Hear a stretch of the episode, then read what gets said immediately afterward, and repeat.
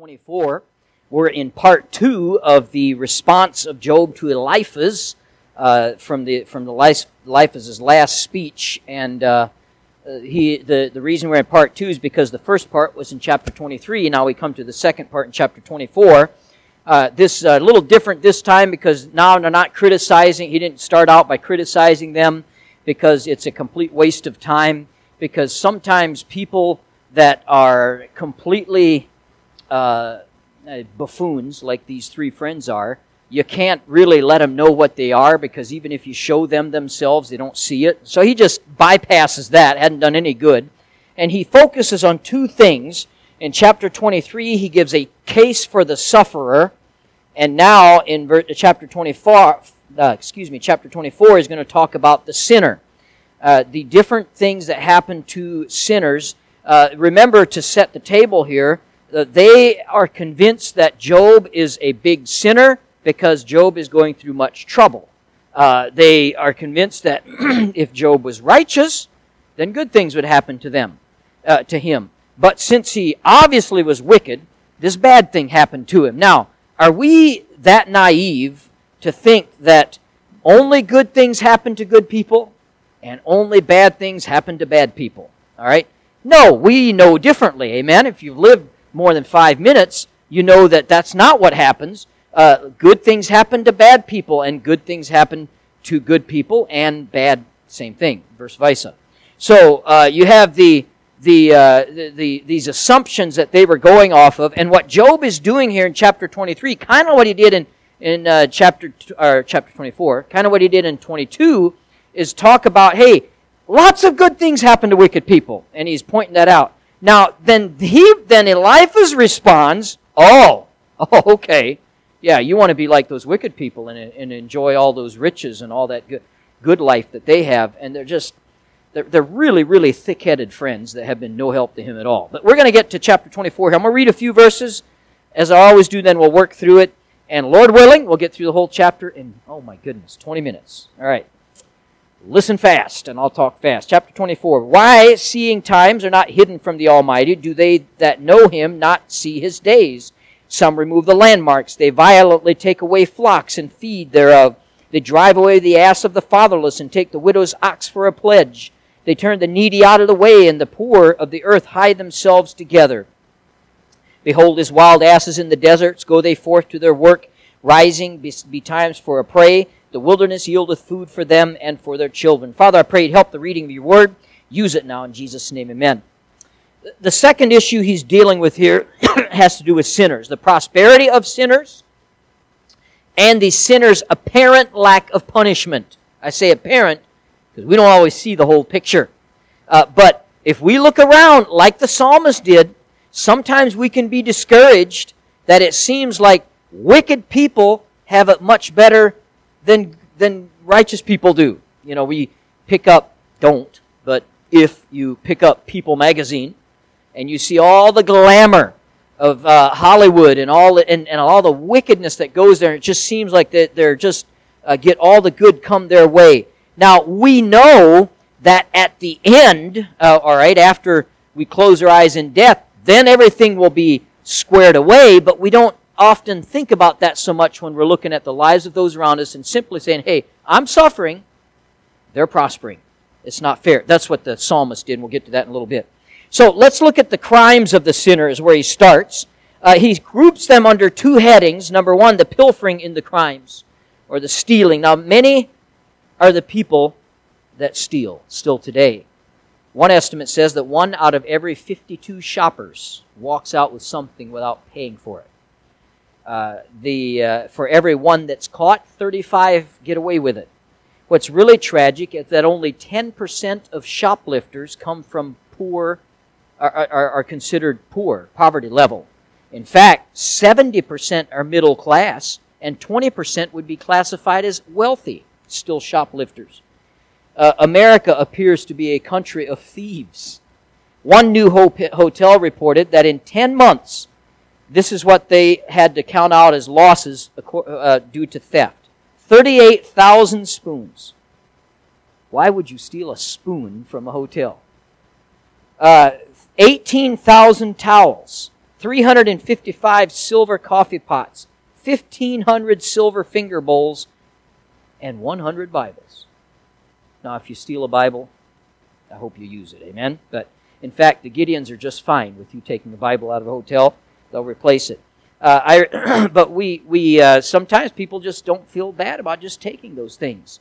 And I remember when my kids were little, we would we would go on these, we still do with uh, Mike and such, but motorcycle camping trips, overnight motorcycle camping trips. And, and you have to pack really light when you're on that. And one of the things I would do is we would usually have hot dogs or something like that.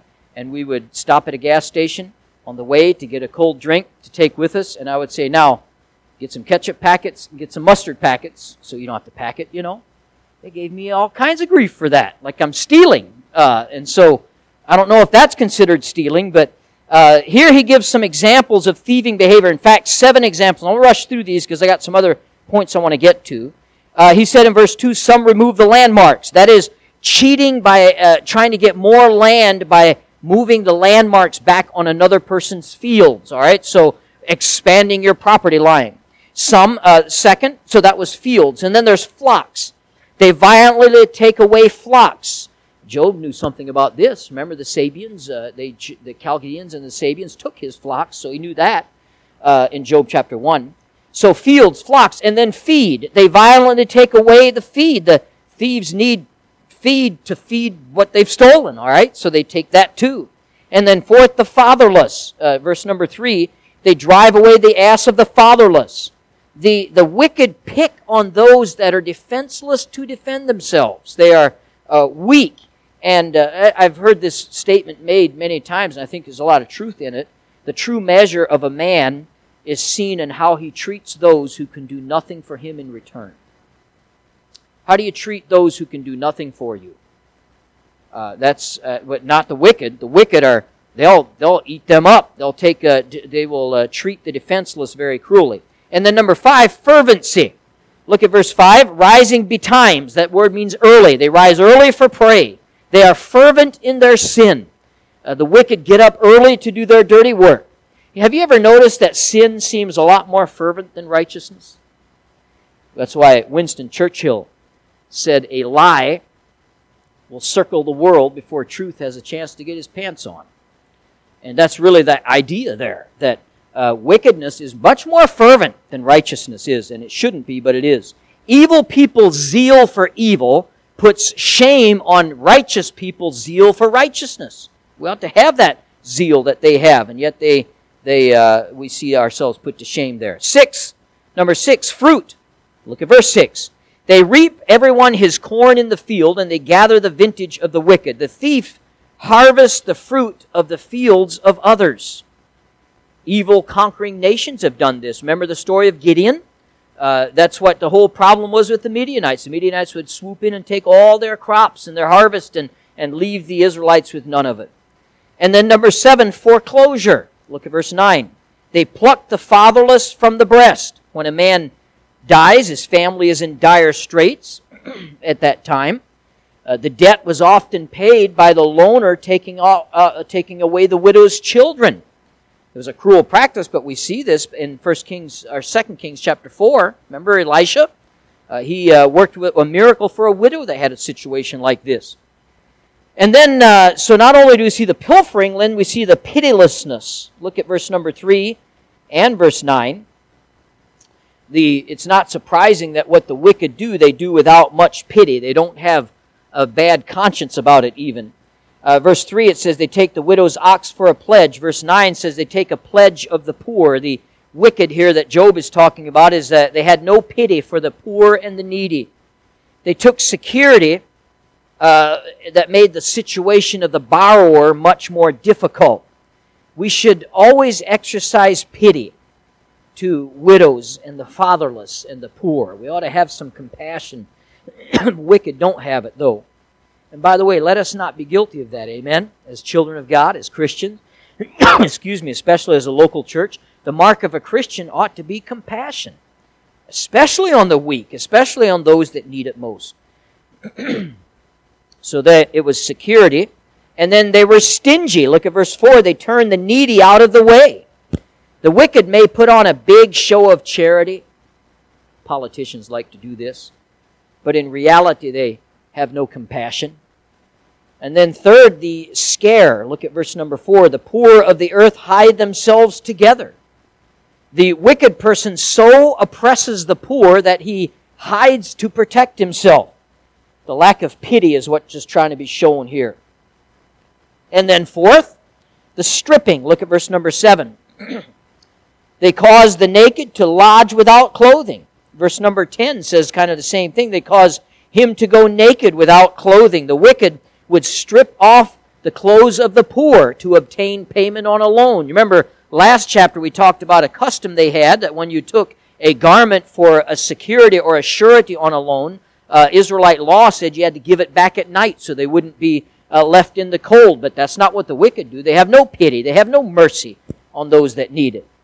And then number five, they deal with the shelters. Verse number eight, they embrace the rock for the want of a shelter. This, we see here that the wicked move the poor out into the street without shelter just to get what's coming to them. Verse numbers, uh, then number six, I'm sorry, it's sustenance. Look at verse ten. They take away the sheaf from the hungry. Barnes puts it this way. The meaning of this is that the hungry are compelled to bear the sheaf for the rich without uh, being allowed to satisfy their hunger from it. So they get to work for them, but not a... You remember what happened in the book of Ruth? Remember... The custom there was, and we can assume that it would have been uh, here as well, the, is to leave the corners for those that come and pick up the poor. And it was kind of a the welfare program of the day, if you will. And then Boaz, because he saw Ruth and said, like Adam when he first saw Eve, whoa, man. And she's been called woman ever since. Uh, so he saw Ruth, and he thought the same thing, and he said, you drop extra for her, all right? And uh, but that's what they did, is left the corners. Not here, no, no. The wicked aren't like that. They make you carry their sheaves and don't give you anything. Then number seven, the salary. Look at verse eleven, which maketh oil, uh, makes which make oil within their walls and tread their wine presses and suffer thirst. This shows the lack of pity with the wicked in paying them for doing all this work for them. They don't adequately uh, pay their laborers, and they work them long hours. We see this example with many cruel nations and child labor and that kind of thing. Israel knew this kind of slavery when they were in Egypt, by the way. Then we move on to verse number twelve. Uh, we talked about the uh, case uh, of the sinner there. and uh, I'm sorry, the crimes of the sinner. Now, now uh, Job's going to focus on the clearance, or the fact that they are seem to be not punished for it. Okay, this is his whole point. Look at verse twelve. Men groan from out of the city, and the soul of the wounded crieth out. Yet God layeth not folly on them, or to them. This is Job's point, that wicked people are doing great wickedness, and they're not being punished for it. You tell me, three rotten friends, that I'm being punished for my wickedness. Let me demonstrate for you that wickedness is rampant in this world, and they're not necessarily getting punished for it. So just because something bad happens doesn't mean that I'm wicked. Man, we had better not do that ever in the local church. And sometimes we do. Something seriously uh, horrible befalls someone, and we start saying, hmm, wonder what they did to deserve that. That's not the case at all, okay? Remember, Job is being judged for his righteousness, not his... Not he's not being judged, but you understand what I'm saying. All this befell him because of his righteousness. God said to Satan, have you considered my servant Job? And then Satan brought all this on him because he was good, not because he was bad. We better not make that mistake. Sometimes the wicked, though, are cleared in the courts of men for obvious crimes. We know that. Um, O J Simpson is all you have to say for that. I mean, you got enough money, you can get out of those situations. Uh, sometimes it seems that God also has cleared them from charges because they're not punished. Now, again, I say seems... God will get his due, amen? He'll he'll set things right. But we, looking on, sometimes we would like to see, you know, th- this is where we'll, Lord, I'll step away so that you can send the lightning now, anytime. But God doesn't send the lightning right away sometimes. And sometimes the, they'll go on and live well for a while.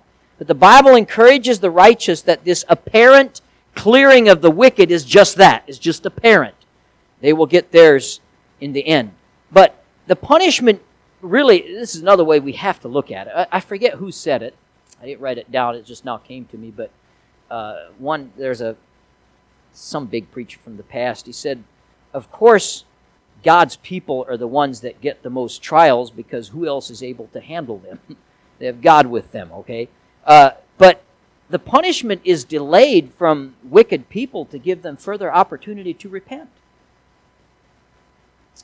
And uh, failure to repent assures them divine punishment in the end that we wouldn't wish on anybody, okay? So we ought to utilize the time, don't miss this now, we ought to utilize the time to reach them, not resent them. Uh, we ought to use this time to try to uh, try to reach those that are getting away with it in their own mind, because that's what wicked people think they do. They think they get away with it, and they're not going to get away with it. But we ought to, I think sometimes we as Christians, if we're not careful, we resent them so much that we're not trying to reach them anymore. The psalmist went through this in Psalm seventy-three. He was troubled about the prosperity of the wicked. And then he said, until I saw their end. Then he's not troubled about it anymore. Because what they have coming is so far worse than anything that... And by the way, that is not something we ought to ever take pleasure in. We ought not thinking, yeah, you'll get yours one day. That's not how we ought to look at it at all. Let's have the compassion of the Savior. And then look at the contempt by the sinner. Look at verse number thirteen. There of those that rebel against the light, they know not the ways thereof, nor abide in the paths thereof. The wicked have great contempt for the ways of God. The troubles of Job and the right, uh, and the righteous, uh, or, or I'm sorry, this this troubles Job specifically. It, it troubles the righteous even today. We look around and we we hate to see the contempt for God. A, uh, it's all over in our nation. We're going to talk about this a lot on Sunday morning, uh, Memorial Day weekend, and so we usually talk something about uh, our country and our nation. We're going to preach on America on Fire on uh, Sunday morning, so you don't miss that. Uh, this is uh, not something that that uh, should trouble us as much sometimes as it does, but it does trouble us, the contempt that they have for God. I remember my dad, when I got my first job working at Hardee's, and... Uh, They, it was my first real exposure to, I didn't go to public school as a high schooler, and uh, so I, I heard things that are just shocked. I remember telling my dad one night how, how horrible people talk and the things they talk about, and I was just shocked by it all. And uh, he said, you know, it's really, what's really shocking is that people aren't worse than they are. I mean, they're lost. What do we expect of them? What do you expect for people that don't have the Bible to guide them? They don't have the Lord in their life. They don't have the Holy Spirit. So we really, sometimes we expect more than we should. They, look at their thirst for cruelty. The murderer riseth with the light. This earth, this is in verse fourteen. That shows uh, shows their zeal for evil again. The type of cruelty. The murderer killeth. This is bloody cruelty. Uh, sometimes the wicked rename murder and killing to make it more acceptable. Abortion, euthanasia, doesn't make it more acceptable. Uh, the target of the cruelty in verse fourteen, killeth the poor and needy. They're the, again, here you're talking about the ones most helpless to defend themselves, and so they're the ones attacked. It always just irritates me to no end when when uh, the, the type of people that that uh, killers and, and these wicked people will attack. Uh, like Pastor mentioned, who shoots elementary children? Really? Go, go pick on someone your own size and age, you know, picking on people that are weak. Then uh, the the uh, corruption of the sinner, verse fifteen. The eye also of the adulterer want, waiteth for the twilight, saying, no eye shall see me, and disguiseth his face. Oh, the wicked don't have morals. Morally, they're corrupt through and through. Hollywood's an example of this corruption. But four things are said about the corruption of the wicked in this verse, and I'll close with this tonight. Defilers. Defilers. They are, uh, it calls them an adulterer. Adultery defiles, and those who advocate adultery defile society. Uh, look at the second one, darkness. It waiteth for the twilight. Evil likes to do its work in the dark. Amen? It always does. That's how it is. Uh, sin loves the dark. That's why bars are dimly lit. I don't go to bars, but Brother West was telling me about it. Uh, I hadn't got him tonight yet. I was just, I was just, I was just. All right. Anyway, we'll move on. More homes are broken into at night. Uh, concerts, wicked concerts, dark. That's why it concerns me. All right, I'm gonna get a little tangent here. It concerns me. A lot of churches now are the con- the, the auditorium's dark, just the pulpit is light. That just bothers me. I'm not saying there's anything inherently wrong with it or they're trying to do wicked. That just bothers me. Why darken things up? You know, first of all, I can't see when you're sleeping. I wouldn't let that happen anyway.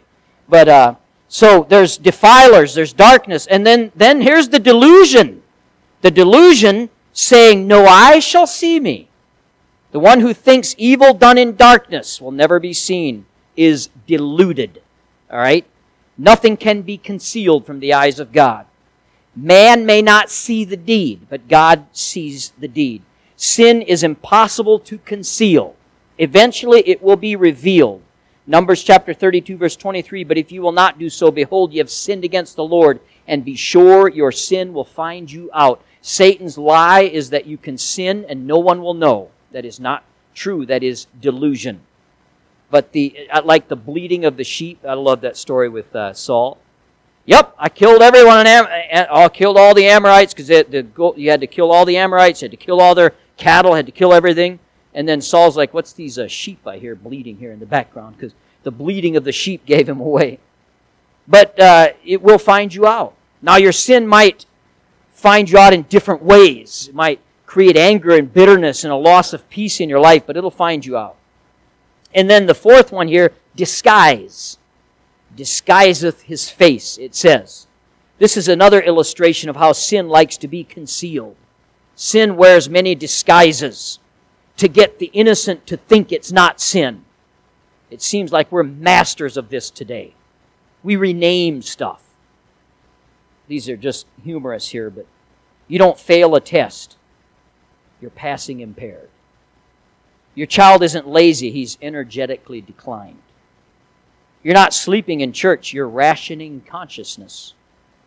You're not having a bad hair day. You're suffering from rebellious follicle syndrome. It's not called gossip. It's the speedy transmission of near factual information. But we do this with sin, and it's not so funny when we do it with sin. It's not sin now. It's a syndrome. You notice that lately? We exploit the poor. We call it lottery. We reward laziness. We call it welfare. We kill the unborn. We call it a choice. It's not pornography. It's adult entertainment. It's not drunkenness. It's a sickness. Uh, you know, the, what's the answer to all of this is that we call sin what it is. We just call it what it is. And we don't try to rename it. No disguises and no darkness will ever keep sin from being known to God. He's going to get it. No matter how we like to uh, pour sugar over top of it, all right? If God knows, then anyone can know. Uh, and one day everybody will know. Nathan and David's adult, uh, not Nathan's adult, David's adultery and Nathan showing up on the scene, that's a excellent, uh, nobody told Nathan about it, God let him know. Uh, so, so I always try to tell, that's one thing I tell my children about tithing. Um, if you're going to steal, don't steal from someone who sees everything and knows everything. Amen? That's a smart thing, right? If I am going to steal money from someone, I'm going to steal from somebody who won't know about it. But if you t- if you steal your tithe, you're stealing from somebody who sees all and knows all, and that's not a very smart thing. All right. Uh, we got to end there. But we get to the craftiness of the sinner, verses sixteen and seventeen. They in the dark, they dig through houses. There it is again, working in the dark. Uh, the... Uh, John three twenty, "Everyone that doeth evil hateth the light. Neither cometh to the light." The consequences on the sinner. Uh, he goes into verse eighteen, uh, and, and it just continues on here.